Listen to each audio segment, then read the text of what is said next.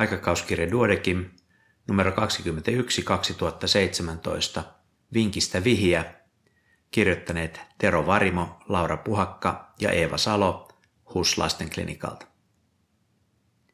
Pienen pojan keskisormen märkä pesäke. Kahdeksan kuukauden ikäinen aiemmin terve poika lähetettiin yliopistosairaalan päivystykseen hankalan märkäruven takia. Alahuuleen sekä oikean käden keskisormeen oli ilmaantunut ihoinfektio viikkoa aikaisemmin uimahallikäynnin jälkeen. Muutamaa vuorokautta myöhemmin märkäruven hoidoksi oli aloitettu kefaleksiini ja fusidinihappovoide. Kuumettakin oli ollut parina päivänä 38,7 astetta. Lastentautien päivystyksessä poika oli kuumeeton ja hyvävointinen. Veressä oli valkosoluja 7,40 potesiil 9 ja hemoglobinia 104 grammaa litrassa ja CRP-pitoisuus oli alle 5 milligrammaa litrassa. Pojan alahuulen iholla oli jo ruvella oleva ihottuma alue. Oikean käden keskisormi oli tulehtunut ja turvoksissa sekä osin hemorraaginenkin, mutta poika kuitenkin käytti sormea, joka ei vaikuttanut kovin kipeältä. Oikeassa ranteessa nähtiin pyöreä, noin senttimetrin kokoinen ihottuma läiskä.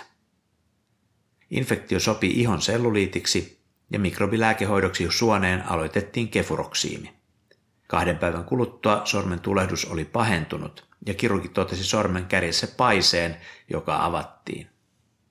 Mikrobilääkehoitoon liitettiin metronidatsoli kattamaan anaerobiset bakteerit. Seuraavana päivänä poika oli edelleen kuumeeton, mutta sormen tilanne ei ollut parantunut. Tässä vaiheessa etupäivystäjä konsultoi infektiolääkäriä. Ihon huolellisen tarkastuksen jälkeen infektiolääkärille heräsi epäily taudin aiheuttajasta ja hän määräsi varmentavan tutkimuksen. Mikä aiheutti pienen pojan hankalahoitoisen ihoinfektion ja mikä testi paljasti aiheuttajan? Luen vastauksen hetken kuluttua.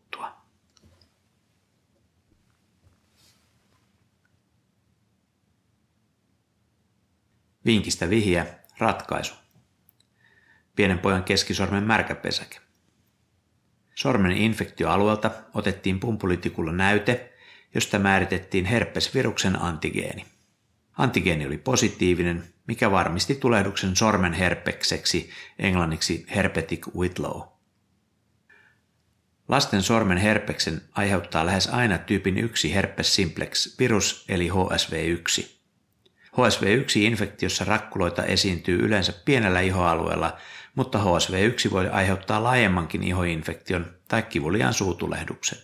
Sormenherpes taas on HSV1-infektion harvinaisempi tautimuoto, joka vaurioittaa sormia tai varpaita. Suomalaiset tietolähteet tuntevat sormen herpesinfektion huonosti, minkä vuoksi se saattaa usein jäädä diagnosoimatta. Sormen herpes muistuttaa erehdyttävästi ihon bakteeriinfektiota kuten kynsivallin tulehdusta, jolloin sitä saatetaan hoitaa hitaasti paranevana bakteeritulehduksena. Yleisvointi on hyvä ja tulehdusarvot pysyvät pieninä. Sormen herpes ei reagoi mikrobilääkehoitoon ja tässäkin tapauksessa ihorikosta otetuissa viljelynäytteissä kasvoi vain ihon normaalia bakteeristoa. Lapselle aloitettiin asikloviirihoito, vaikka sormen herpes olisi parantunut itsestäänkin 3-4 viikossa. Asikloviiri todennäköisesti lyhensi taudin kestoa. Kirurginen hoito on vasta-aiheista, koska se hidastaa infektion paranemista.